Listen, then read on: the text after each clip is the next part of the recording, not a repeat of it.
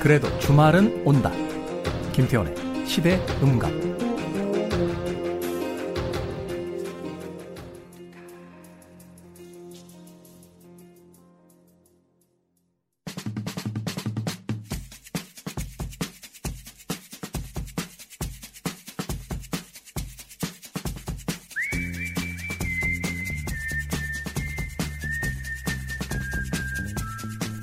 한 주간 우리가 많이 본 뉴스, 그리고 우리가 많이 봐야 할 뉴스. 뉴스 Most and Must. 오늘도 변함없이 KBS 데이터 저널리즘 팀의 김양순 기자 나오셨습니다. 안녕하세요. 네, 안녕하세요. KBS 기자는 다른 방송국에 가서는 방송 못하죠? 방송할 수 있습니다. 아, 그렇습니까? 미리 보고만 하면 됩니다. 미리 보고만 하면? 네. 왜냐면 제가 그, 지난주에 다른 방송사에 갔었는데, 김양순 기자님 이야기를 그렇게 많이 해요. 아, 그래요? 네. 왜 저한테는 아무도 연락을 안 하죠? 그분들이 이제 지레짐작으로 KBS 기자니까 이제 다른 방송사에선 방송 못할 거다. 이렇게 이제 생각을 하셨겠죠. 안 그래도 지난주에 팟캐스트 말씀하셔서 제가 일주일 동안 전화기를 열심히 붙잡고 있었는데 아무도 전화 안 하던데요. 우리 팟캐스트가요, 어, 사실 시작한 지 이제 한 4주째 되는 것 같은데, 4주 치고는 높은 순위에 있습니다만, 그래도 이제 관심을 끌만한 가시권에 들어가려면 조금 더 시간이 좀 있어야 돼요. 제가 좀 네. 자극적인 뉴스를 들고 와야 되는데 너무 아, 그, 담백한 뉴스를 그러지 마세요. 세상 안 그러겠습니다. 세상에 이미 자극적인 뉴스가 차고 넘칩니다. 네? 뉴스인지 혹은 뭐 호러물인지 혹은 무슨 어 19세 버전의 성인물인지 모를 뉴스가 너무 많으니까 오늘은 말 그대로 어 사람들이 가장 많이 본 뉴스 그리고 꼭 봐야만 할 뉴스 이렇게 좀 정리를 해주시면 될 것 같아요. 먼저 한 주간에 가장 많이 본 most 뉴스 어떤 뉴스입니까? 네, 지난 한 주간 네이버에서 이제 사람들이 가장 많이 본 뉴스 저희 KBS 데이터 저널리즘 팀 DB로 뽑아봤는데요. 키워드 보면은 이제 많이 아셨을 거예요. 한국인 여성 프랑스군 구출. 네. 이 뉴스 하나 있었고요. 그 다음에 이제 트럼프, 롯데, 신동빈 음. 이 뉴스가 또 하나 있었어요. 그리고 이제 승리, 그리고 영장, 기각, 버닝썬, 네. 뭐 이게 하나 있었고 제일 많이 봤던 뉴스는 마지막으로 전해드리면 나경원, 문바, 달창 요 키워드가 아. 가장 사람들이 일주일 동안 많이 본 뉴스였습니다. 그 뭐 뉴스의 어떤 그 이야기를 논하기 이전에 전 세계에서 정치 뉴스를 이렇게 많이 보는 나라는 정말 없을 거예요. 가까운 나라 일본만 가도 관심들이 없어요, 사람들이. 정치 뉴스나 이런데. 그런데 우리나라 사람들 진짜 정치 뉴스가 제일 좋아합니다. 그렇죠. 네, 뉴스 중에서 많이 보기도 많이 보지만 거기에 대해서 댓글도 많이 달고 그러니까 그다음에 화나요 뭐 이런 표시도 많이 하고 해서 어떤 리액션을 제일 많이 하는 뉴스 분야가 정치 분야예요. 그만큼 이제 정치가 급변하고 또 우리의 일상 생활이 이 정치와 밀접하게 연결되어 있는 시대를 지금 살고 있기 때문에 그런 게 아닌가 하는 생각이 드는데. 맞아요. 어, 이 나경원 원내대표의 그 문바 달창 발언 이거 사실 입에다 담기도 좀 그렇습니다.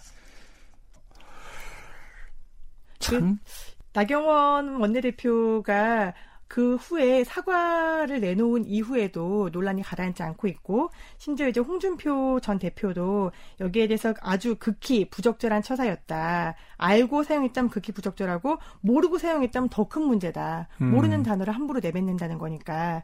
그리고 문재인 대통령도 이제 아주 우회적으로 이제 험한 말에 정치를 하지 않았으면 좋겠다라고 우회적으로 비판을 했는데 말에 대해서 우리가 좀 더 생각을 하고 썼으면 좋겠어요. 어, 어떤 한 정당을 대표하는 인물이 그 자신이 어떤 사용하고 있는 단어의 뜻도 정확하게 모른 채 그 단어를 쓰고 있다라는 건 사실은 좀 그날의 정치적 수준을 보여주는 것 같아서 말의 무게감을 네. 좀더 느끼시게 이거는 사실 어느 쪽 진영을 지지한다의 문제가 아니라 그 나라 전체의 정치적 수준을 보여주는 거기 때문에 이건 사실 좀 너무나 씁쓸한 그런 뉴스가 아니었나 하는 생각이 듭니다. 요 뉴스만 하나 더 보죠. 한국인 여성 프랑스군 구출이라고 돼 있는데 이 프랑스 특수부대원들이 참 대단하더군요. 어, 원거리에서 사격을 하게 되면 인질들이 다칠까봐 직접 달려들었다. 그래서 결국 두 명의 프랑스 병사들이 이제 희생이 됐는데 그 마크롱 대통령도 그 인질들이 돌아오는 자리에서 단 한 번도 웃지 않은 채 그 굳은 표정으로서 맞이를 했었고 거기서 이제 또 문제가 된 게 미국인 포로와 이제 한국인 포로에 대한 이야기인데 여행 자제 지역을 다 돌아다니셨더군요. 네, 어쩌면 그렇게 정말 위험한 지역들을 용감하게 다니셨을까라는 생각이 들고 이게 인적사항 말씀하신 부분에서 미국인은 철저하게 공간에서 데려가서 인적사항이나 얼굴이 보호가 됐는데 이제 언론에 외국 언론에 한국 여성 같은 경우에는 노출이 상당히 많이 됐어요. 네. 그러다 보니까 우리나라에서 자국민에 대한 보호와 배려가 너무 없는 거 아니냐 음. 그런 이야기들도 있었고 다른 한편에서는 말씀하신 대로 이게 본인이 본인 돈을 내서 어떻게 보면은 1년 6개월 동안 세계 여행을 했다고 하잖아요. 네. 40대 여성인데 어 1년 6개월 전에 세계 여행을 떠나서 이제 올해 1월 달에 아프리카 지역에 들어가서 위험 지역들을 여행을 한 건데 이 부분에 대해서 외교부에서는 알기 어렵다고 저는 봐요. 아니 거기 그 댓글들 저도 좀 살펴봤는데요. 그 실종된 지 한 달이나 됐는데 왜 국가가 파악 못하냐라는 의견에 대한 반대 댓글들이 자비로 돌아다니는 여행까지 국가가 다 안다면 그거는 거의 말하자면 사찰이지. 그렇죠. 그 그걸 어떻게 알 수 있느냐. 더군다나 실종 신고가 되지도 않은 인물인데. 뭐. 저도 제가 어디 여행 갔는데 그거를 외교부가 다 알고 있다고 생각하면 되게 좀 섬찟하거든요. 사실은요. 그 외국 공항에 내려서 휴대폰 켰는데 외교부에서 문자 막 들어오잖아요. 그것만 해도 약간 섬찟해요. 맞아요. 저도 문자가 박 네. 어, 내가 여기 온 지 어떻게 알았지? 이런 생각이 좀 들기도 하더라고요. 그렇죠. 어찌됐건 한 번쯤은 생각을 좀 해봐야 될 것 같아요. 우리가 그 해외 나가게 되면은 사실은 그 한 명의 독립된 외교관이 된다는 이야기도 하게 되는데 어, 완벽한 자유인으로서 살고 싶지만 그럴 수 없는 시대에 와 있습니다. 그러니까 어, 자유만큼이나 책임과 의무에 대해서도 한 번쯤 좀 생각해 봤으면 하는 뉴스였습니다. 자, 이번 주에 must 뉴스 하겠습니다. 김 기자가 뽑은 must 뉴스. 아, 어떤 뉴스입니까? 사실 이 뉴스는 어, 이번 주에 나온 뉴스는 아니에요. 네, 제가 지난주에 전해드린 한국일보 기획특집 그 지옥고 아래 쪽방 그러니까 방송하고 나서 되게 반향이 많았어요. 저희 보도국 기자들도 아 선배 방송 잘 들었어요. 그 쪽방 기사 네. 찾아봤는데 너무 좋더라고요. 이런 얘기를 많이 해주시더라고요. 그래서 이 기사는 조금 오래됐지만 한번 왜냐하면 스승의 날 시즌이어서 네. 교육과 관련된 내용이다 보니까 또 가족의 달이기도 하고요. 네, 네, 좋겠다라고 생각해서 가져왔는데 작년 연말에 저희 디지털 뉴스 부에서 연속 기획을 했었던 다문화 교실 가보셨습니까?라는 시리즈입니다. 네. 네 다문화, 다문화, 교실. 네. 어떤 생각이 드세요? 다문화 교실 하면은. 이게 저도 뭐 뉴스를 통해서나 이제 접하게 되는 건데, 어, 이게 현실적인 어떤 우리 사회의 문제가 됐다는 거죠. 아, 이 말하자면 국제 결혼들이 늘어나기 시작했고, 아이들이 이제 성장하기 시작했는데, 사춘기 정도의 이제 나이에 들어간 아이들이 되게 많고, 이제 몇 년 후에는 이제 참정권을 갖게 되는 부분들이 생긴다. 그러니까 이것은 우리가 이제 거스를 수 없는 어떤 현상이다. 라고 이야기를 하는데 전이 다문화라는 일단 단어 자체가 좀 별로 마음에 그렇죠. 안 듭니다. 예. 다문화라는 단어가 어쩌다 보니까 약간 왕따를 뜻하는 용어가 됐어요 학교에서는. 그러니까 다문화 가정이다라고 하면 아와 피를 구분하는 거잖아요. 그렇잖아요. 사실은 이것도 좀 우리의 어떤 좀 사대주의가 있는 것 같은 게 서양인들과의 어떤 혼혈들이 있을 때는 그런 이야기를 쓰지 않았는데 맞아요. 이게 동남아 쪽에서의 어떤 결혼들이 활발해지니까 다문화라는 용어가 이제 등장을 하게 되는 건데 대부분의 용어라는 건 편견하고 이제 맞물리게 되는 부분들이 많잖아요. 맞습니다. 네. 어떻습니까? 이 다문화 가정에 대한 이야기들이. 우리가 이 슈퍼맨이 돌아왔다라는 KBS의 인기 프로그램이 있어요. 저도 즐겨 보는데 네. 거기에 보면 샘 해밍턴의 아들 윌리엄 나오고 그다음에 이제 그 축구 선수 박주호 씨 딸 나은이가 나온단 말이죠. 네. 너무 정말 lovely하고 예쁘고 그런데 우리가 이 아이들을 보면서 다문화라고 지칭은 안 해요. 그러니까요. 굉장히 이상한 일이죠. 하지만 학교에서 정말 우리 같이 학교를 다니는 중국계 아이들 아니면은 베트남 출신 아이들 이런 동남아 아이들한테는 다문화라고 손가락질을 한단 말이죠. 그러니까요. 이 다문화라는 단어 속에 갖고 있는 편견, 이 이미 쌓여 있는 셈인데 실질적으로 봤을 때 나은이나 아니면 윌리엄 이 아이들 모두 다 다문화 아이들이에요. 음, 그렇죠. 이 아이들이 이제 좀 더 커서 초등학교에 입학을 하게 되면은 이 아이들은 교육 통계상 다문화 가정 아이들로 분류가 됩니다. 저도 그 저희 막내 동생이 일본 여성과 결혼해서 그 아이를 낳거든요. 근데 다문화라는 얘기는 안 해요. 그렇죠. 그러면서 사실은 동남아 계열의 그 국가와 결혼한 가정에 대해서는 다문화라고 이야기하는 거.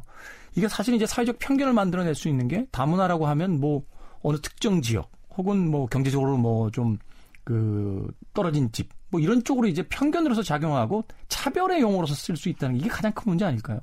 제일 큰 문제인데 이게 어쩔 수 없이 우리가 그 나은이나 아니면은 윌리엄에 대한 교육을 걱정하진 않잖아요. 그렇죠. 그 사람들은 이미 풍족하고 중산층이기 때문에 어떤 언어라든지 사회적인 교육을 집안에서 해결을 할 수가 있어요. 근데 우리가 굳이 다문화 교육을 이야기하는 이유는 우리가 이야기하는 그 편견 속에 있는 다문화 아이들 대부분 중국계이거나 베트남계이거나 러시아계이거나 이런 친구들은 충분한 교육을 받을 수 있는 경제적인 아니면 사회적인 여건이 안 된다는 거죠.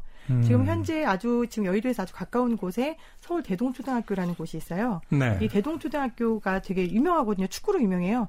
그 메시 우리 코리아 메시라고 하는 이승우 선수가 나온 이승우 학교예요. 선수. 네. 그래서 지금도 축구가 굉장히 유명한 학교인데 여기 올해 1학년 입학생들 100%가 다문화 학생이에요. 100%가? 100%. 한 명도 안 빼고. 어떻게 그럴 수 있죠? 놀라우시죠? 네. 그 학교 대동초등학교 영등포에 있거든요. 구로구 영등포 요 사이에 있는데 이미 그쪽에서도 학생들의 절반 이상이 다문화라고 보이는 국적이 혼혈되어 있는 그런 학생들인 거예요. 근데 그렇게 따져서 전국으로 봤을 때 보면 지금 전국 초등학교 학생 중에 100명 중에 3.4명, 즉 3명 이상이 다문화 학생으로 집계가 되고 있어요. 가뜩이나 또 내국인 출산율을 떨어지고 있는 상황이고. 그렇죠. 네. 그리고 초등학교에 입학하지 않은 취약 전 아이들을 보면은 지금 초등학교에 있는 아이들이 한 12만 명 정도 되는데 취약 전 연령대에 있는 애들이 또 12만 명 정도가 돼요. 음. 그럼 이 아이들이 순차적으로 계속 취약을 하게 되면은 이제 한국에 있는 초등학교에서 다문화라고 우리가 보는 아이들은 100명 중에 10명 가까이 될 거예요. 10% 정도가 될 거예요. 그런데 이 아이들에 대한 교육은 우리가 어떻게 하고 있느냐에 대한 부분을 다문화 교실 가보셨습니까? 라는 시리즈에서 다뤘고요. 여기에서 현장 교사들의 목소리, 현장 교사들은 굉장히 힘들어요. 다시는 다문화 학급 맡고 싶지 않아요. 이렇게 얘기해요. 정부에서 지원도 많이 해주고 돈도 많이 주고 굉장히 스포트라이트가 쏟아지고 교사들에겐 점수도 많이 줘요. 하지만 그만큼 교사가 너무 힘든 거예요. 어떤 면이 가장 힘들다라고 이야기하나요? 이 아이들은 일단 한글 학습력이 아주 떨어집니다.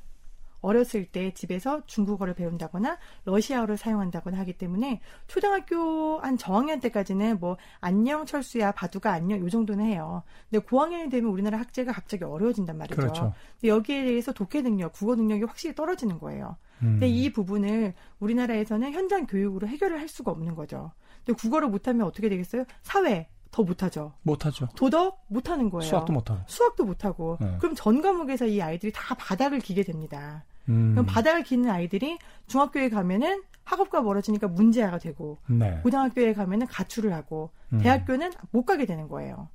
그래서 고등학교까지는 어떻게든지 우리가 우리 안에서 공교육으로 키워 나가지만 이 아이들의 대학 진학률은 보통 아이들 일반 아이들하고 비교했을 때 15% 포인트 15% 퍼센트 포인트 가량이 낮아요. 즉 대학을 가는 비중이 굉장히 떨어지고 그러면 이 아이들이 제대로 된 직업을 가질 확률이 떨어지겠죠. 그렇죠. 아무래도 뭐 우리나라 아직까지 학력 사회니까. 네. 그래서 다문화 가정 부모들도 굉장히 답답해요. 왜냐면은 자기들도 이 아이들이 사회 주류로 적응하기를 바라거든요. 네. 나는 비록 부주, 비주류였으나 내 아이들만큼은 우리가 왜 미국에 이민 갔을 때 그렇죠. 이세들이 다 mainstream이 되길 바라잖아요. 이 다문화 부모들도 똑같은 마음을 갖고 있는데 해주지 못하는 거에 대해서 미안하게 생각을 하고 있어요. 저희 KBS 취재진이 발견했던 부분 중에 하나는 군산초라든가 이렇게 대동초라든가 다문화 학생 비율이 높은 학교에는 굉장히 정말 헌신적인 선생님들이 계시더라고요. 음. 근데 이 선생님들이 아이들을 이끌어가면서 같이 뭐 학교 끝나면 롤러장에도 데려가가지고 같이 롤러를 타면서 애들을 좀 더 가르치고 사회화를 시켜주고 이런 음. 부분들이 있어요. 그럼 그 아이들은 자신감을 잃지 않고 어떤 사회의 구성원으로 성장할 수 있는 동력을 얻게 되더라고요. 네. 다문화 다문화 입으로만 떠들었지 사실 그 가정이 가지고 있는 실질적인 문제에 대해서는 우리가 깊게 들여다보지 못했다 하는 반성을 하게 됩니다. 고맙습니다. 오늘도. 네, 다음 네. 시간에 또 뵙겠습니다. 김영순 기자 보내드리면서요. 어, 4부 끝곡으로 이 곡 준비했습니다. 우리가 세상을 아름답다고 보는 건 그 다양한 색깔과 모습들 때문이잖아요. 어, 세상이 흑백으로만 보인다면 얼마나 지루하고 어, 재미없겠습니까? 어, 그런 의미로서 다문화도 이해되지 않을까 하는 생각이 드네요. 올리비아 뉴튼 전이 부르는 어, 오버 더 레인보 네, 일곱 가지 색으로 이뤄진 빛에 대한 이야기를 하면서 오늘 마무리합니다. 고맙습니다.